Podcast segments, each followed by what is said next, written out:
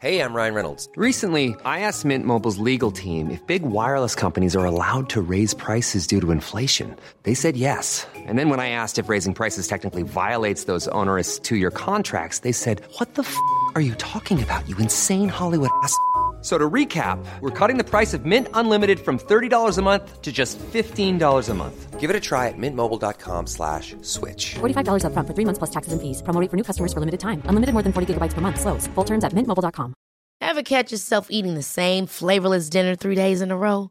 Dreaming of something better? Well, HelloFresh is your guilt-free dream come true, baby. It's me, Kiki Palmer. Let's wake up those taste buds with hot, juicy pecan-crusted chicken or garlic butter shrimp scampi. Mm. Hello Fresh. Stop dreaming of all the delicious possibilities and dig in at HelloFresh.com. Let's get this dinner party started.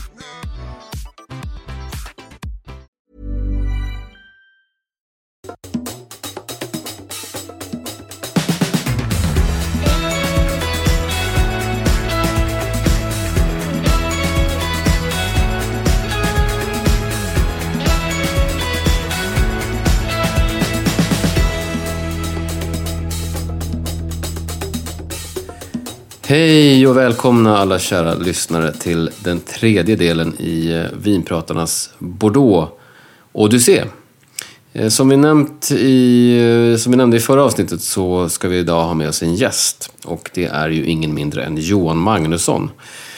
Det är en person som har arbetat professionellt med vin i över 30 år och med just Bordeaux som sin allra största specialitet. Johan driver också Magnusson Fine Wine som både erbjuder lagring och rådgivning åt privatpersoner och som också är en social mötesplats för, för vinälskare. Eh, Johan är också auktoriserad värderingsman av Sveriges handelskammare och Systembolagets värderingsman vid dryckesauktioner. Kort och gott, han är precis den typen av ärkeproffs som vi sökte för att ge en djupare och lite mer personlig bild av Bordeaux.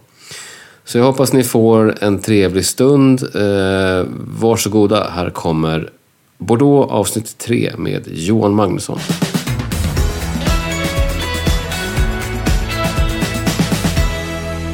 Välkommen till Vinpratarna, Johan Magnusson. Tack så mycket. Kul att eh, ha dig med här.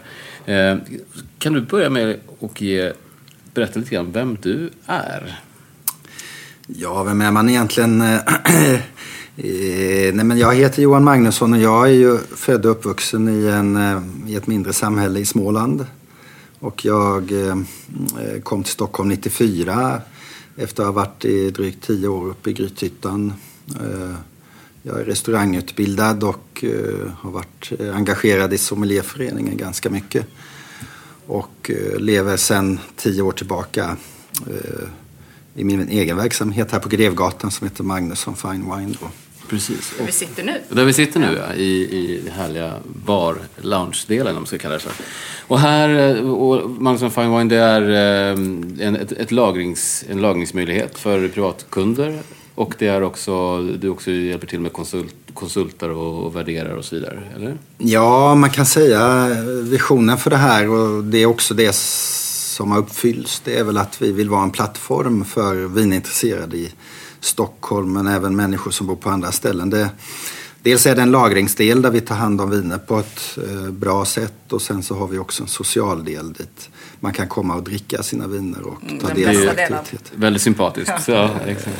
Men just den där konsumtionsdelen brinner vi väldigt mycket för. För att vinerna är ju ändå gjorda för att öppnas. Och eh, vi känner att det finns en stor eh, mission där att eh, ge eh, Eh, kunderna inspiration till att öppna sina flaskor. För det här med vinkällare har vi märkt, det blir lätt så att flaskorna byggs på hög och så, så köper man hellre än dricker upp. Då. Ja, ja.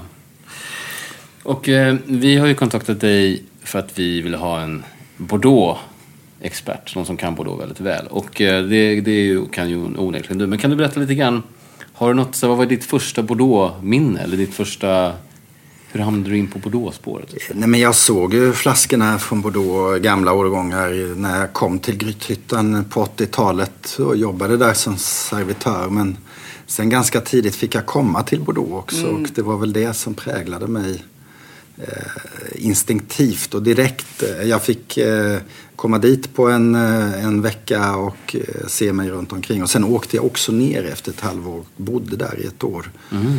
Och jobbade runt på olika vingårdar. Och, ja, eh, jag brinner ju för eh, gäster och jag brin- brinner för restaurangbranschen. Men det var någonting som tändes där som jag inte... Ja, den lågan har inte falnat helt Nej. enkelt. Kan du försöka sätta ord på vad, vad, vad den eh, känslan är? Vad är det som är så fascinerande för dig med, med just Bordeaux? Ja, nu råkade det ju bli Bordeaux. Jag har ju eh, naturligtvis den kärleken även för andra distrikt. Men, men eh, jag insåg ganska tidigt att det går ju inte att ha koll på hela världen. Så att jag, jag valde ganska tidigt att fokusera mig. Och, att, och, och i mitt fall så innebär det alltså att man åker dit med jämna mellanrum. Och man, nej men det man fångas av är ju såklart att, att man får möta människorna och man får möta traditionerna och man får med tiden lära känna komplexiteten som finns i ett område. Då. Eh, Men Bordeaux är ju så stort också och det är ju så en outsinlig källa till, till olika uttryck då. Så man lär sig alltid någonting tycker jag. Och även om Bordeaux har varit traditionellt så tycker jag att det finns en stor nyfikenhet för nya produktionssätt och det finns eh, en stor nyfikenhet för nya trender också. Då. Du bodde ju där ett år. Var, liksom, Bordeaux-människorna, tog de emot dig liksom, med öppna armar? Kunde du språket? Hur var liksom... Nej, jag kunde ingen franska. En anekdot är att jag veck, vecka ett gick jag in till borgmästaren i, i, på jakt där jag bodde. Eh, nej, jag bodde i Sankte Steff då, men jag gick in till honom där och så frågade jag om inte han kände någon ung snygg fransyska som kunde, som kunde lära mig franska på kvällstid. och eh, då ringde han tillbaka dagen efter och sa att nu har jag hittat en.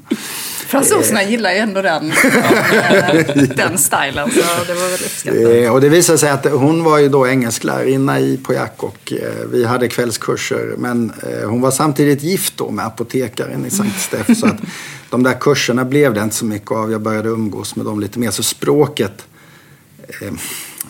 var väl inte så där. Men jag blev väl mottagen. Jag var ju där på en annan nivå kan man säga. Jag kände ju inga av slottsägarna till exempel. Och inga av vinmakarna utan det var ju mer de som jag jobbade med. Jag var ju praktikant. Jag fick gå och eh, hjälpa till att göra soutirage på ekfaten och jag fick eh, sätta etiketter på flaskorna och jag fick vara ute i vingården och beskära och så vidare. Så att, eh, nej men jag umgicks, då fick man ju verkligen eh, vara med i grunderna då. Ja, kul. Men alla var ju positiva. Vi var ju inte så många. eh, Jag var ju ensam svensk det året. Medan det var 12 eller 13 danskar där nere. Verkligen danskar. Ja, Överallt. nej. De är så få ändå överallt. Ja. Eh, Mm. Ska vi gå vidare lite på, eh, med liksom, vi har ju pratat lite om uppbyggnaden i Bordeaux, liksom kommersen. I tidigare avsnitt. Eh, liksom, I tidigare eh, avsnitt. Eh, men om du skulle säga så här, det här med köpa en primör och den här liksom lite annorlunda trading-systemet som finns i Bordeaux. Är det någonting som du säger, har det en ljus framtid? Vad, vad, vad tror du? Nej men det tror jag nog. För att fler och fler människor är noggranna med var vinerna kommer ifrån. Och eh, ursprung och eh, det här med förfalskningsrisk och annat. Så att jag tror nog att det finns en jättestor säkerhet i att köpa dem på primör. Och vi har inte sett några skandaler i, i eh, negociantledet där någon har blåst sina kunder på Nej. senare år till exempel. Eh, Så att eh, jag tror att det där systemet sitter ganska säkert faktiskt. Även om Latour då har börjat... Ja, man, vill, man vill inte helt enkelt inte vara med i det utan man har, ju- har ju råd att ligga på vinerna och sälja det när de börjar bli mogna istället. Det kanske kommer fler sådana. Men samtidigt så försvinner ju lite av vinslottens aktualitet därför att du har ju primörveckan i början av april dit hela vinvärlden kommer och det blir ett väldigt fokus. Så jag tror att det är nog en för alla och alla för en just den veckan. Du har ju ändå 5000 människor som kommer dit och, och fokuserar på det här och det blir en väldigt fin media för det här. Då. Hur är det med dina medlemmar? Köper de mycket om primör? Hur Jo, det ser men ut det, liksom, i är- Sverige? Liksom? det har vi försökt eh, att eh, få dem att eh, förstå eh, tjusningen i det. Mm. Just att man kan köpa annorlunda format eh, och att man eh, kan följa ett slott ifrån år till år till exempel. Men det finns ju också... mm, Det, men de facto så är det ju så att om primörvinerna... Det är ju viner som fortfarande är så att säga, i sin process att bli klara. Ja, Och det finns ju också de som, som så att säga, mikrooxar och så att de, de, man, man preppar eh, det som ska presenteras. Ja, några pimpar Ja, Man lite. pimpar dem lite. Så, så, så, att, så, Ja. är, hur, pass, hur pass relevant är... Alltså hur pass relevant är det att, att prova primörerna då? Nej, men du får ju en fingervisning även om man har pimpat vinerna så du ju inte bara ett eh, vin. Den fällan tycker jag inte att man får gå i. eh, Nej. Att skriva upp ett vin ohemult mycket bara för att därför att det är ju som ni säger, det är inte klart. Eh, Så att man, men, men provar man ett antal viner ifrån den här årgången så får man ju ändå en bild av hur årgången är. Och sen med din erfarenhet som du bygger upp genom att prova unga viner så kan du uttala dig om någorlunda. Det är svårt första gången man åker dit. Man måste göra lite mer kontinuerligt. Menar du? Ja, att liksom ja. lära känna en stil och veta lite. Ha Nej, lite men, eh, referenspunkter. Om, Absolut. Jag känner mig fortfarande som en junior fast det är 26 årgången nu. Wow. Eh, Men eh, David Peppercorn har gjort 50. Så du ligger i lä. Ja, ja. Nej, men... Är det, någon, är det något slott som är liksom enklare eller svårare att prova när man provar om primör? Nej, men det vet jag inte. Det är klart att ju mer... Eh, nej, men det är ju enklare naturligtvis att prova viner som har mer Merlot i sig därför att den är ju mer mjuk och tillgänglig som ung då. Men du, du, du bedömer ju lite andra saker också. Du bedömer fylligheten och balansen och längden och så vidare. Men, men du, du, vinerna är ju ändå bara i sin linda på något sätt. De har ju kanske legat då, är det tre, tre, fyra månader på ekfat. Så de har inte hunnit bli så markerade av sin ek. Ja, just det. Men, men får, kommer det få några konsekvenser? Att Latour till exempel har dragits ur. Kommer, an, kommer andra gå i samma väg eller, eller är de, kommer de vara liksom ensamma utanför? Ja, det, jag kan inte se. Det skulle väl vara någon av de andra första kryerna som då i sådana fall. Det handlar ju om att du ska ha finansiella muskler som gör att du kan utstå att inte få den här marknadsföringen. Och det är ett ganska högt spel tycker jag som de spelar. Men Latour är ju Latour och kommer alltid att vara Latour. De säljer ändå. de säljer ändå, ja. Men Men man tänker så här med prisutvecklingen som har varit de senaste åren. Och borde inte liksom all, alltså första, andra och de, liksom de bästa andra kryerna ha mycket muskler med tanke på liksom hur prisutvecklingen har liksom jo, sant. skjutit. Jo, prisutvecklingen har ju verkligen skjutit iväg de senaste åren. Men i ett historiskt perspektiv så talar vi ändå om en bråkdel av tiden. De här slotten tror jag förstår att de har ju blivit klassificerade på 1850-talet och sen... Jag tror att de har respekt för tiden. Jag t- tror inte... Alltså det som har skett är ju en förskjutning ifrån att eh, det är slottsägarna som tjänar pengarna och inte negocianterna idag. Förr var det ju negocianterna som tjänade pengarna och slottsägarna eh, var glada om de liksom fick det att gå runt i stort sett. Ja. Eh, Men mm, nu är det ju negocianterna som är Som squeezade. kämpar. Ja. Men om vi bara backar ett litet steg där. För just den här extrema prisutvecklingen som ändå har varit. Vad, vad, så att säga, vad beror den på? Nej, men det är ju en globalisering och det är ju naturligtvis eh, Eh, att det är fler och fler människor som, som dricker vin.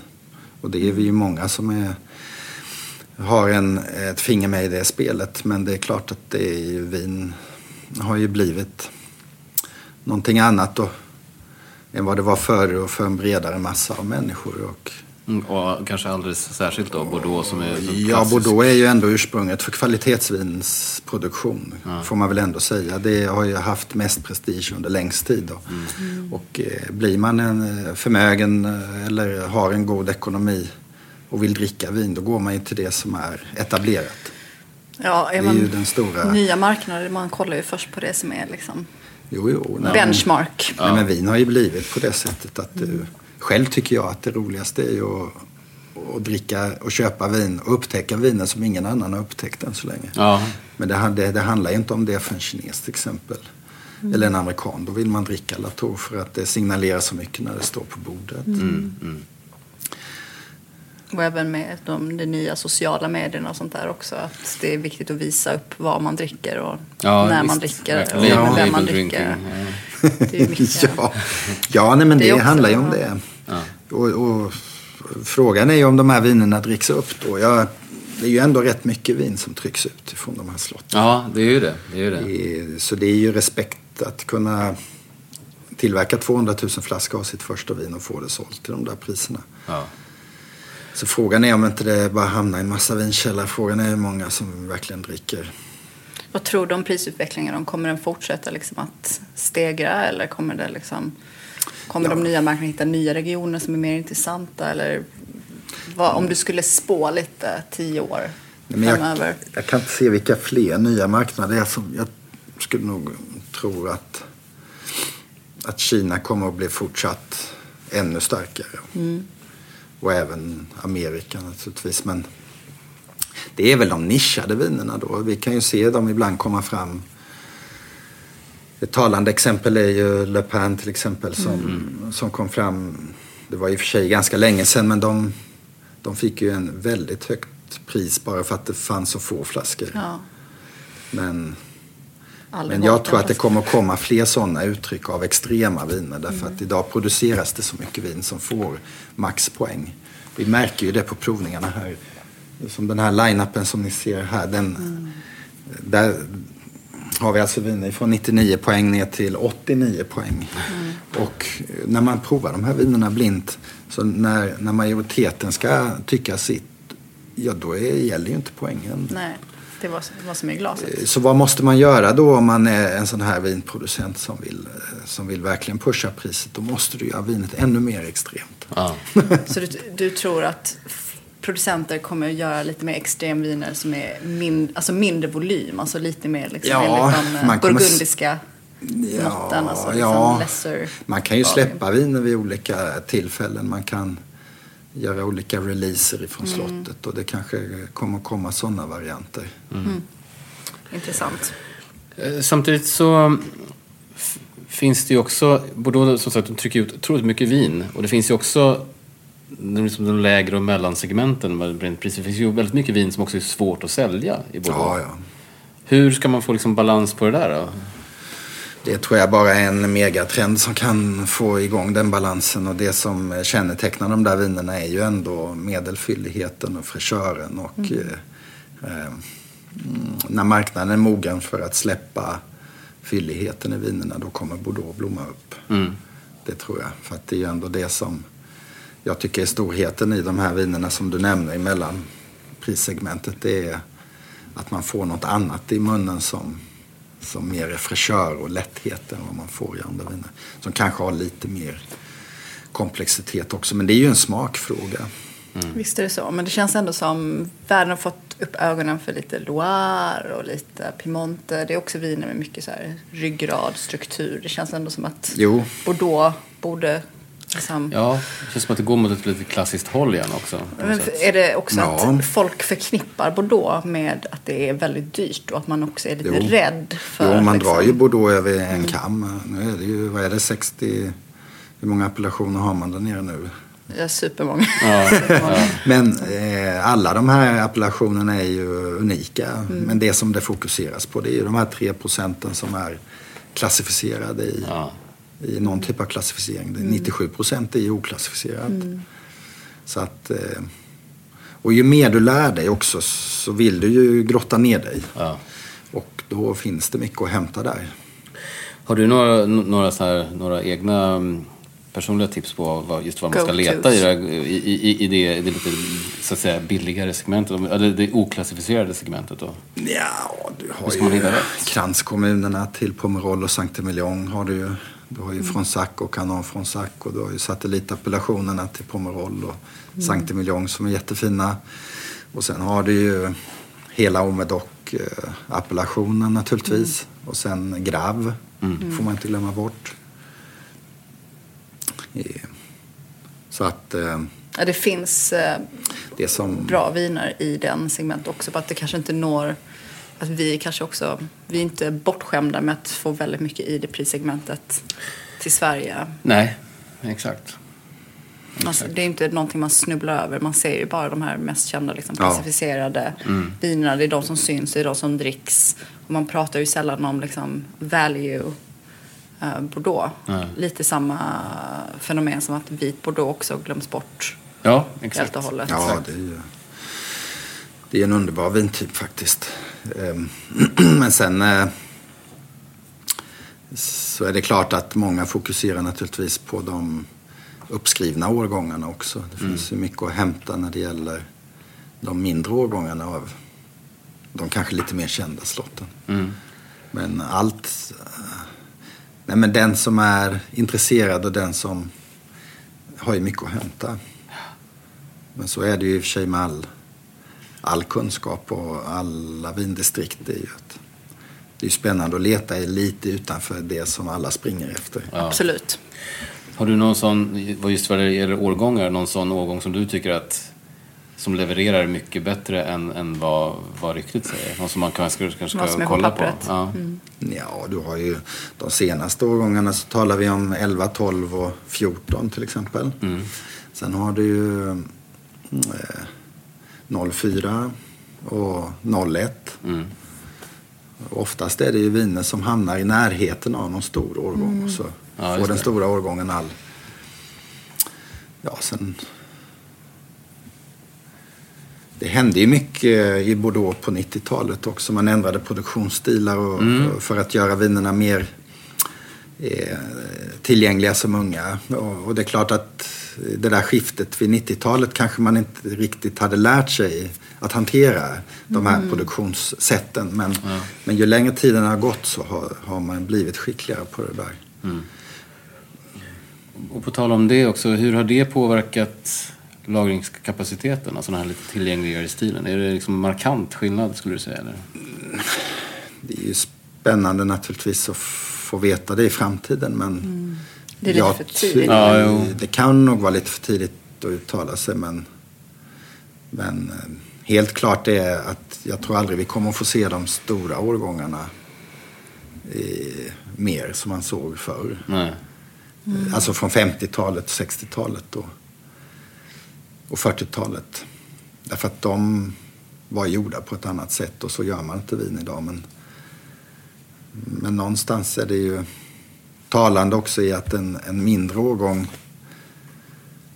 Nu har ju, jag nämnde ju lite det här med syran i vinerna som Ja. spelar en viktig roll eh, ty, tycker jag i bordeauxvinerna. Den, där syran har ju ändå en lagringsegenskap som är förbisedd eh, rent allmänt tycker jag. Den, den kan göra att vinerna utvecklas länge då. Mm. Var det något slott, eller så här, på rak arm, som du vet gjorde mindre förändringar? Alltså, var det någon som gjorde liksom en helomvändning i produktion? Eller är det någon som så här, äh, vi, vi väntar lite? Vi kör på. Alltså lite mer, alltså, eller var det lite skillnad från liksom vänstra till högra banken? Att de på höger var kanske lite mer så här, äh, vi väntar och ser vad som händer? Eller var det så att alla bara, äh, vi anammar? Man har nog varit lite mer experimentfylld på den högra stranden då. Eh, därför att dels är egendomarna mindre och riskerna är mindre medan det är större business på vänstra stranden. Eh, så att det har ju varit väldigt mycket experimentering med extraktion till exempel. På den högra stranden. Vilket inte Sant alltid har varit... Ja, det har inte varit helt lyckat hela tiden. Och det ser vi väl också en, liksom, en det var ju jättetrendigt liksom, Mm. på liksom, tidigt 2000, mitten 2000. Och idag pratar ju ingen om det där längre. nej. Utan nu vill man ju bara gå tillbaka till det lite mer eleganta. Mm. ehm, det lite mer lagringsdugliga eller vad man ska säga. Eller lite Ja. mer, mer finess, mindre smink eller hur man ska Exakt. uttrycka det. Ja, det är ju det där uppenbara som kanske inte alltid är så attraktivt som man tror. Faktiskt. Det är ju väldigt snyggt att se något vackert liksom. eh, Direkt. Men, men eh, och, och betrakta det gång efter gång tror jag kan bli O- o- Ocharmigt. Ja, ja. Ser, ser du det också hos dina medlemmar som ändå köper liksom, Bordeaux årgång efter årgång? Liksom hur, det ändras. Alltså, du har väl vissa som du har följt under liksom en längre tid. Hur liksom, vad man tyckte om från början eller hur trenden liksom att Ja, går nej, det mot det- lite mer Nej, men den fällan de flesta går i, även om jag... Jag försöker förmedla vårt synsätt mot våra kunder. Och det handlar ju naturligtvis mycket om att det måste få ta tid att utveckla en vinsmak och det måste... eh, Man måste ha respekt för tiden då. Men alla som sätter igång en vinsamling vill ju köpa ihop den så fort som möjligt.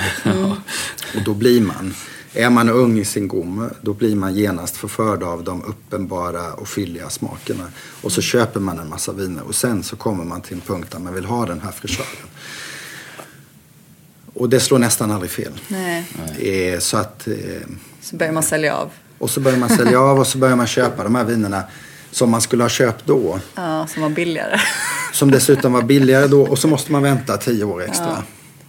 Så då var det det där med tiden. ja, Men, tålamod är bra. eh, den, eh, men du kan ju inte heller, men man...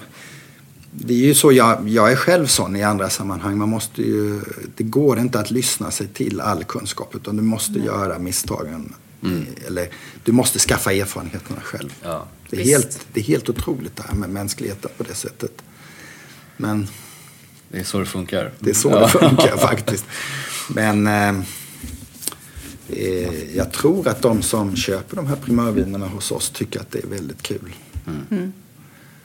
Men sen gäller det ju också att, att öppna vinerna och, och att då inte köpa enstaka flaskor utan att man Nej, köper... man måste ju kunna följa dem också. Ja. Ehm, Ehm, vi pratar ju nu då dels om eh, lite tillgängligare stil, lite elegantare stil och också lite ändrade produktionsmetoder eh, från 90-talet framåt. Men är det några andra så stora trender eller eh, så att säga, strukturförvandlingar skulle du säga, som, som, som är- på gång i Bordeaux? Vad, händer, vad, är, vad är de hetaste trenderna? Det vet jag egentligen inte mer än att man öppnar ju upp sig mot marknaden på ett mycket bättre sätt nu än vad man har gjort tidigare. Bordeaux har ju upplevts som ganska stängt. Men, eh, men eh, man är mycket bättre på att, att eh, förklara vilka man är och att bjuda in och att visa upp. Och, många av slottsägarna är ju också väldigt nyfikna på andra distrikt och andra viner från andra länder och så vidare. Så att jag, det är väl den stora grejen att man har blivit mer social mot omvärlden. Mer transparens, Ja. mer ödmjukhet. Det, kan väl, Ja, det är viktigt. faktiskt. Men det är väl också att det kommer in mycket nya pengar också. Att det säljs väl. Jag tänker liksom, det är väl hela problemet. Alltså inte bara i Bordeaux men även i andra vinregioner. Att så här, marken är så högt värderad Ja. och slottet är så högt värderat. Och Ja. till slut hur många liksom familje, hur många slott är familjeägda liksom. Hur många finns kvar? Och det är ju också liksom det är svårt att spå i framtiden liksom. Nya generationer och Men Bordeaux har ju alltid varit eh, det ultimata eh, tecknet eh, på en framgång. Det är ju att skaffa sig ett slott i. Så har det varit ända sedan 1700-talet. Ja. Och eh, att, eh, särskilt ett klassificerat slott.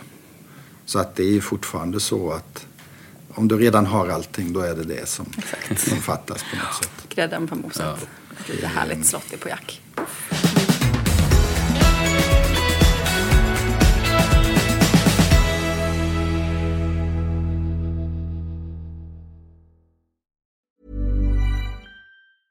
Hey, I'm Ryan Reynolds. Recently, I asked Mint Mobile's legal team if big wireless companies are allowed to raise prices due to inflation. They said yes. And then when I asked if raising prices technically violates those onerous two year contracts, they said, What the f are you talking about, you insane Hollywood ass? So to recap, we're cutting the price of Mint Unlimited from $30 a month to just $15 a month. Give it a try at mintmobile.com slash switch. $45 upfront for three months plus taxes and fees. Promo rate for new customers for limited time. Unlimited more than 40 gigabytes per month. Slows. Full terms at mintmobile.com. Hey, it's Ryan Reynolds, and I'm here with Keith, co star of my upcoming film, If, only in theaters, May 17th. Do you want to tell people the big news? All right, I'll do it. Sign up now and you'll get unlimited for $15 a month in six months of Paramount Plus Essential Plan on us. mintmobile.com slash switch. Upfront payment of $45 equivalent to $15 per month. Unlimited over 40 gigabytes per month. Face lower speeds. Videos at 480p. Active Mint customers by 531.24 get six months of Paramount Plus Essential Plan. Auto renews after six months. Offer ends May 31st, 2024. Separate Paramount Plus registration required. Terms and conditions apply if rated PG. I'm Sandra, and I'm just the professional your small business was looking for. But you didn't hire me because you didn't use LinkedIn jobs. LinkedIn has professionals you can't find anywhere else, including those who aren't actively looking for a new job but might be open to the perfect role, like me.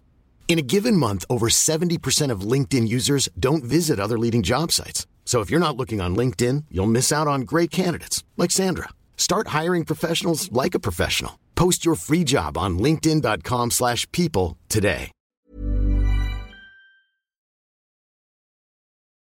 Vad tror du om framtiden för vit Bordeaux? Nej, men den borde ju... Den borde ju bli Alla, alla hoppas. Alla hoppas, exakt. Kvaliteten ja. finns där, men var, varför är det sådär o, osexigt på något sätt? Eller så här, varför Varför varför, se, varför Ja. instagrammar ingen uh, vit bordeaux? Är det Nej. att det finns så lite i Nej, förhållande? det finns liksom? ju inte lite. Det finns ju jättemycket. Ja. ja, i förhållande till många andra grejer som får mycket mer Mm. ljus. Nej, men det, det måste ju komma någon trendsättare som talar om det här och som... Är det Sauvignon Blanc-hatet? Ja, ja. Finns det ett sånt hat? Ja, det finns. ja, det finns. Fast då är det ju mer de här kanske mer eh, karikatyr ja. Sauvignon Blancen. Ja, det är som sant. Det är möjligt att, att också de här... eh, Att, att de... Att de här vita bordeauxerna som har fått mest uppmärksamhet kanske har varit lite fatade också. Jag tycker ju om den, personligen den här stilen som är mindre fatad och mer friskhet och mer syra då. Eh, Men eh, de mår ju också bättre av lagring. Nej, jag, Nej. jag är den främste att lajka sådana inlägg på Instagram. Bra vet. Men finns det, finns det någonting tror du som, som eh, för Bordeaux är ändå så här den kanske mest klassiska av alla klassiska vinregioner. Finns det någonting som kan hota Bordeaux alltså så ställning rent både statusmässigt och, och ekonomiskt? Nej, det tror jag egentligen inte. Det är... Nu är ju Bourgogne väldigt på ropet och eh, men den har ju sin egen identitet och Bordeaux har ju sin identitet. Och Bordeaux kommer nog aldrig att förlora sin, eh, sin del i den här och den här statusen. Den, det är ju fantastiskt det man får där nere. Eh, Det är ju så stort och det är så medvetet och det är så etablerat. Så att eh, jag kan inte... Nej, nej, men man var, ju väldigt, sma- man var ju väldigt smart i början naturligtvis som skapade de här eh, klassificeringarna. Man satte upp en struktur ifrån början. Och som så många andra så var man var ju först på, ma- man var ju först på bollen. Man var Ja. först i marknaden. Och är man det så är man ju oftast den som, eh, som får uppmärksamheten i längden. Då. Mm. Det är också, för vi har pratat om, om, om klassificeringssystemen i, i tidigare avsnitt. Vad, vad är, liksom din, är det inte också jäkligt omodernt som, som det är, att det är 1855 och då klassificerar man efter, efter ekonomiska premisser och att det fortfarande lever kvar så starkt, alltså på vänstra Jo, men det är ju samtidigt ett evigt eh, och aldrig sinande diskussionsämne. Vilka Nej. förändringar skulle ha gjorts? Och, och eh, när Parker gör en egen bedömning, stämmer den eller stämmer den inte? Det blir ju väldigt...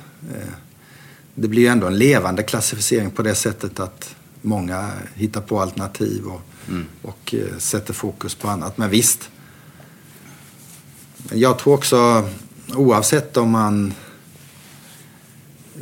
klassificeringen spelar naturligtvis en väldigt stor roll när det gäller eh, vingårdarnas eh, prestige. Men det är klart att prissättningarna på vinerna kan ju skifta mer efter vilka poäng som de får. Ja.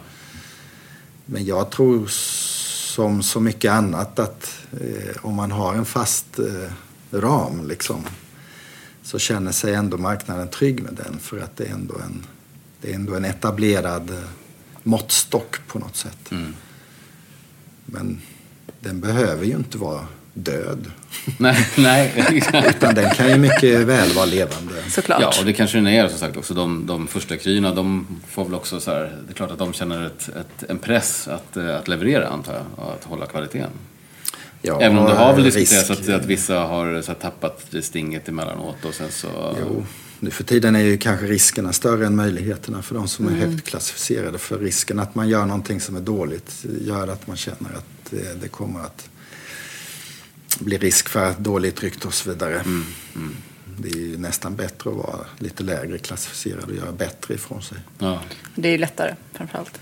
alltid lättare. Men har du högst personligt, liksom, personliga åsikter, men har du något slott eh, inom 1855 som du tycker så här, är den där borde egentligen ha blivit en andra kry? Eller något slott som liksom överlevererar, överlevererar för sin eh, status?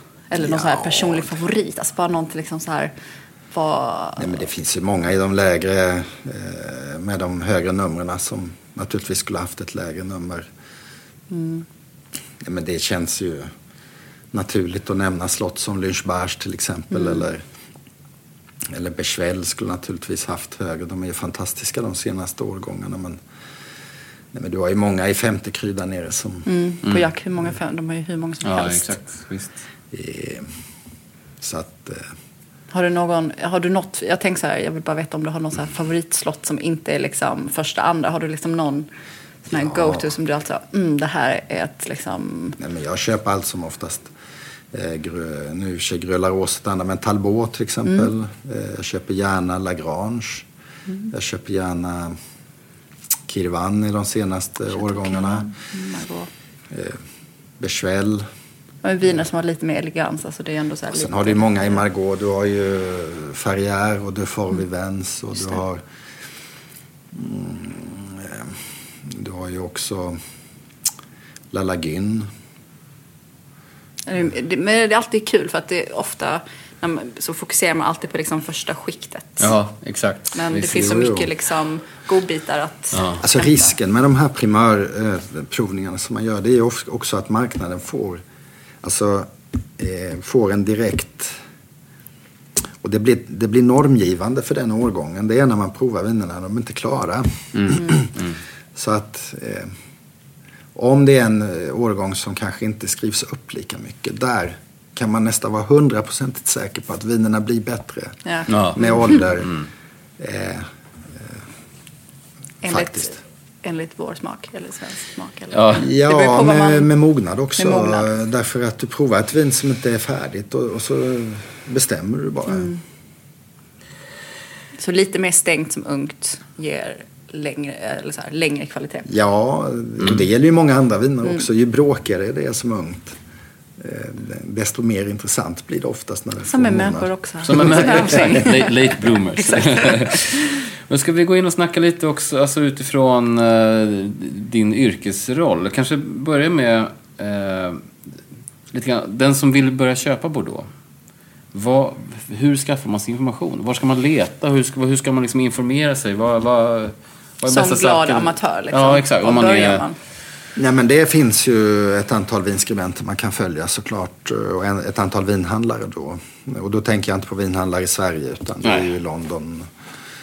Eller i Danmark, men det är väl framförallt i London. Som, de skickar ju stora delegationer ner. Och sen har du ju de Vilka, stora... kan du ge några... några Nej, men det är ju Barry Brothers och det är Far, eh, Fine and Rare och det är Far och det är De stora. Mm. eh, de stora. De har ju en jättebusiness på primör. Och eh, mm, sen eh, så får man ju försöka väga ihop det där då. Eh, Men eh, för oss så kan vi ju köpa eh, primör genom dem. Tyvärr har ju inte Systembolaget någon primörförsäljning längre. Nej, de hade ju det Ja, de förut. har slutat med det. det Ja, de la ju av med det tyvärr. Vad tråkigt. Ja, det är lite tråkigt. Men eh, Så då måste man helt enkelt köpa ja, det som ligger liksom. närmast till hands är väl ändå Winefinder då. Som Ja, har en ganska de stor. De satsar ju hårt på primärförsäljning. Mm. Vi förser våra kunder genom andra kanaler men, men Winefinder är det mest publika då. Mm. Och om man ska köpa Bordeaux med ålder, vart, är, det, är det auktioner eller vad, alltså, vart, vart letar man?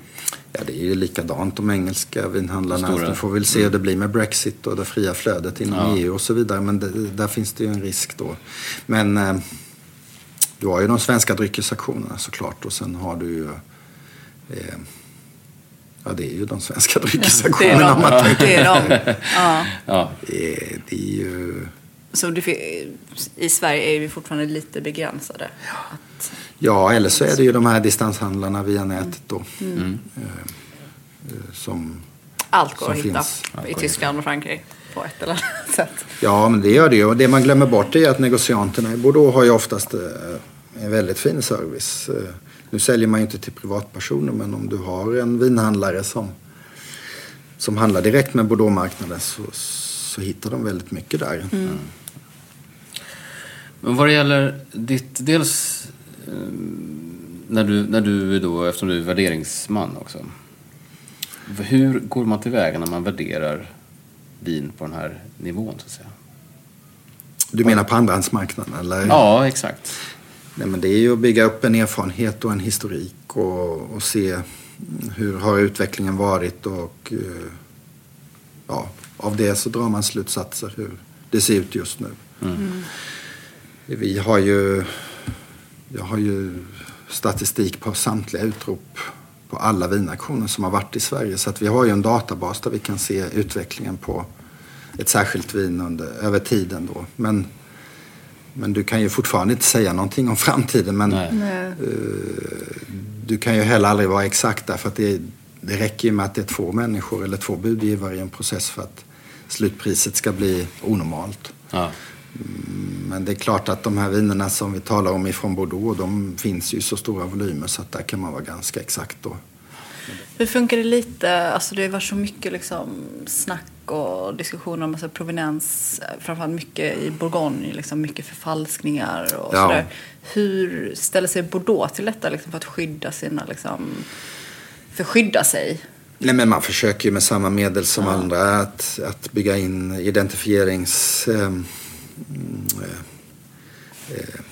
tecken i, i flaskan och i kork och så vidare och i andra markeringar. Har du upptäckt mycket alltså, förfalskningar liksom, i ditt arbete? Eller har du, vet, har du provat flaskor som du vet det här är en tydlig... eh, Inte på unga viner, men Nej. på gamla viner har jag märkt det. Hur, hur märker man sånt? Jag tror bara att lyssnare tycker det var lite kul bara liksom att få en liten inblick i... Nej, men det handlar ju om på vilket sätt de är utförda. Och, eh, det kan vara trycktekniker på etiketter och det kan vara flask... Eh, eh, formen och flaskålder och så vidare. Att det inte stämmer in på Att det inte epoken. stämmer in. Liksom.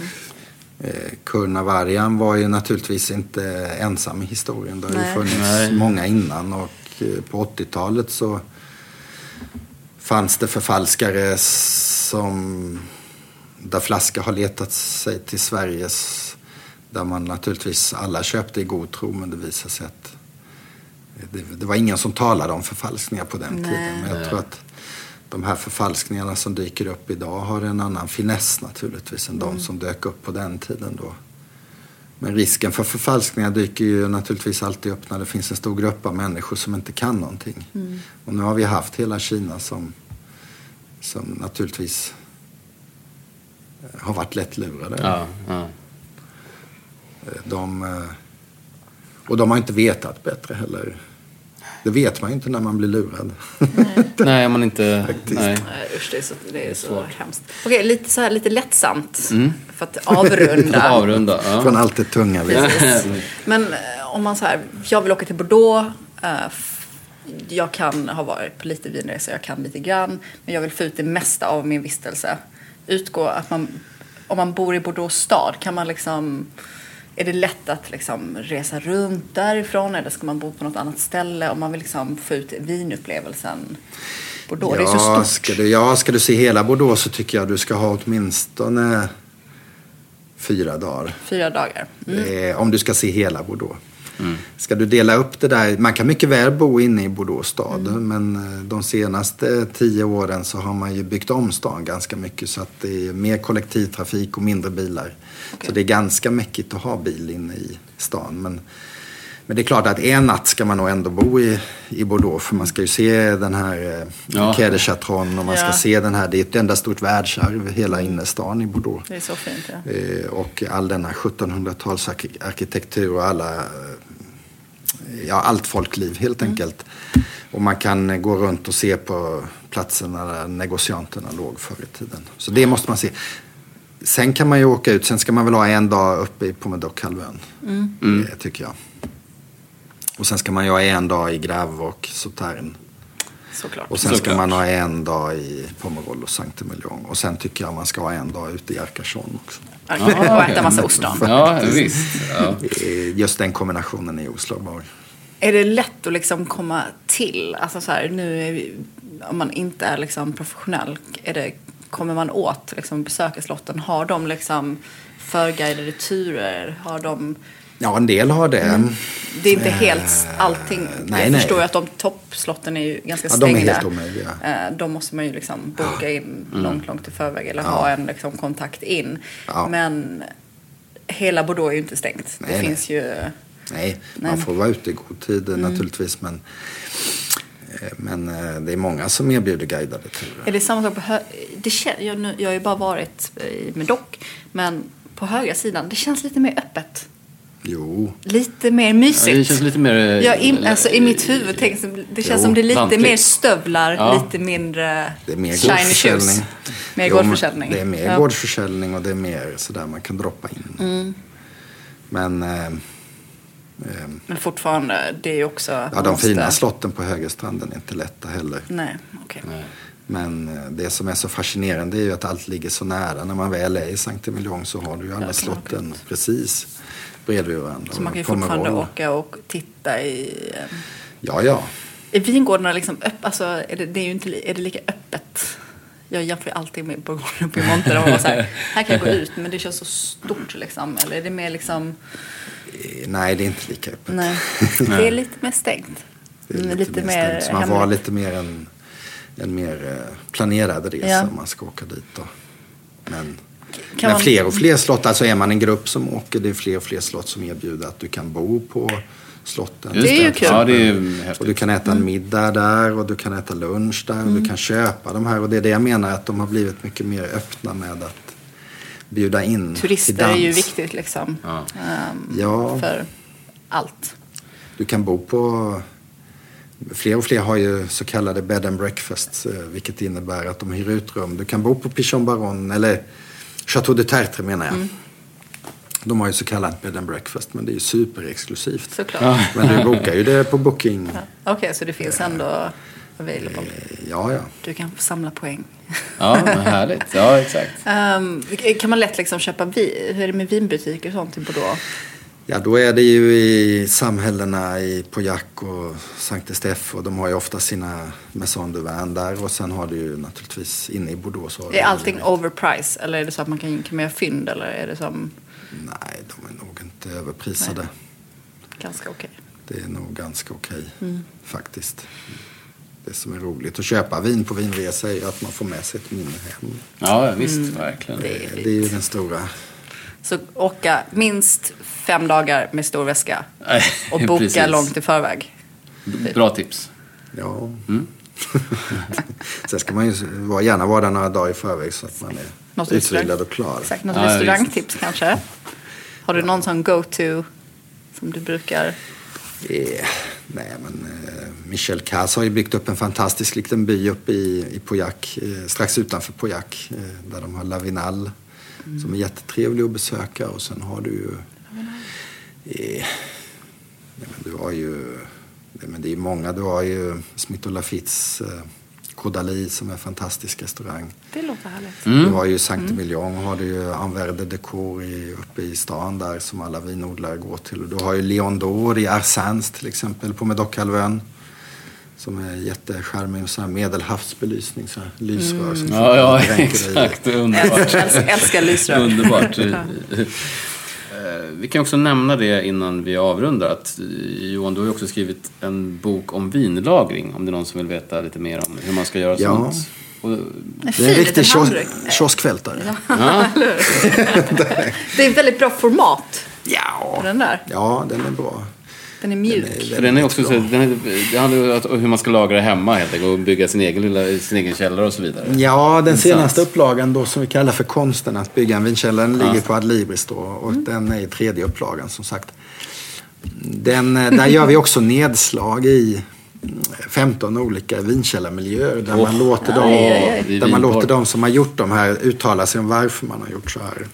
Kul! Så vi har försökt då att besöka den lilla lägenheten med ett rum och kök eh, till eh, slottet på landet. Ja, Bra bredd. Bra. Och allt däremellan då. bra. Så att Men det hur man än ju- bor kan man hitta liksom. Ja, jag tycker det här med vinkällare är ju något av det finaste man kan ha. Faktiskt. Man blir lycklig som människa av att... eh, För den har så många dimensioner och vi tycker att det är kul att, att promota den livssättet och den livssynen. Ja. Ja, det är Vi är helt med dig på det. Och just, och just att man avdramatiserar det som ligger där i så att man också öppnar upp och njuter av de flaskorna. Ja, bra inställning. Bra Och- sista ord också. Ja, men också om någon som är sugen på att veta mer om Magnusson Fine Wine eh, så finns, har ni också en, en hemsida som heter... Ja, det är alltså magnussonfinewine.com. Enkelt att komma ihåg. Ja, Man är hjärtligt välkommen hit för att titta vad vi håller på med innan man, om man är nyfiken. ja. Kul. Johan, stort tack för att du ville vara med. Tack så jättemycket. Tack för att jag fick vara med. Mm. Och eh, öppna mer Bordeaux. Exakt, drick med Bordeaux.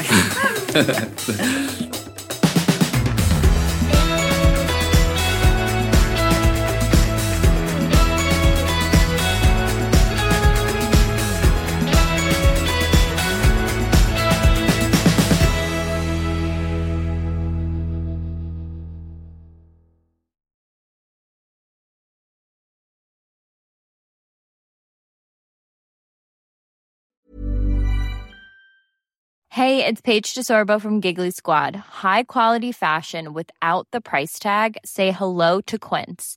I'm snagging high-end essentials like cozy cashmere sweaters, sleek leather jackets, fine jewelry, and so much more. With Quince being 50 to 80% less than similar brands. And they partner with factories that prioritize safe, ethical, and responsible manufacturing. I love that. Luxury quality within reach. Go to quince.com slash style to get free shipping and 365 day returns on your next order. Quince.com slash style. Ever catch yourself eating the same flavorless dinner three days in a row? Dreaming of something better? Well, HelloFresh is your guilt-free dream come true, baby. It's me, Kiki Palmer. Let's wake up those taste buds with hot, juicy pecan-crusted chicken or garlic butter shrimp scampi. Mm. Hello Fresh. Stop dreaming of all the delicious possibilities and dig in at HelloFresh.com. Let's get this dinner party started.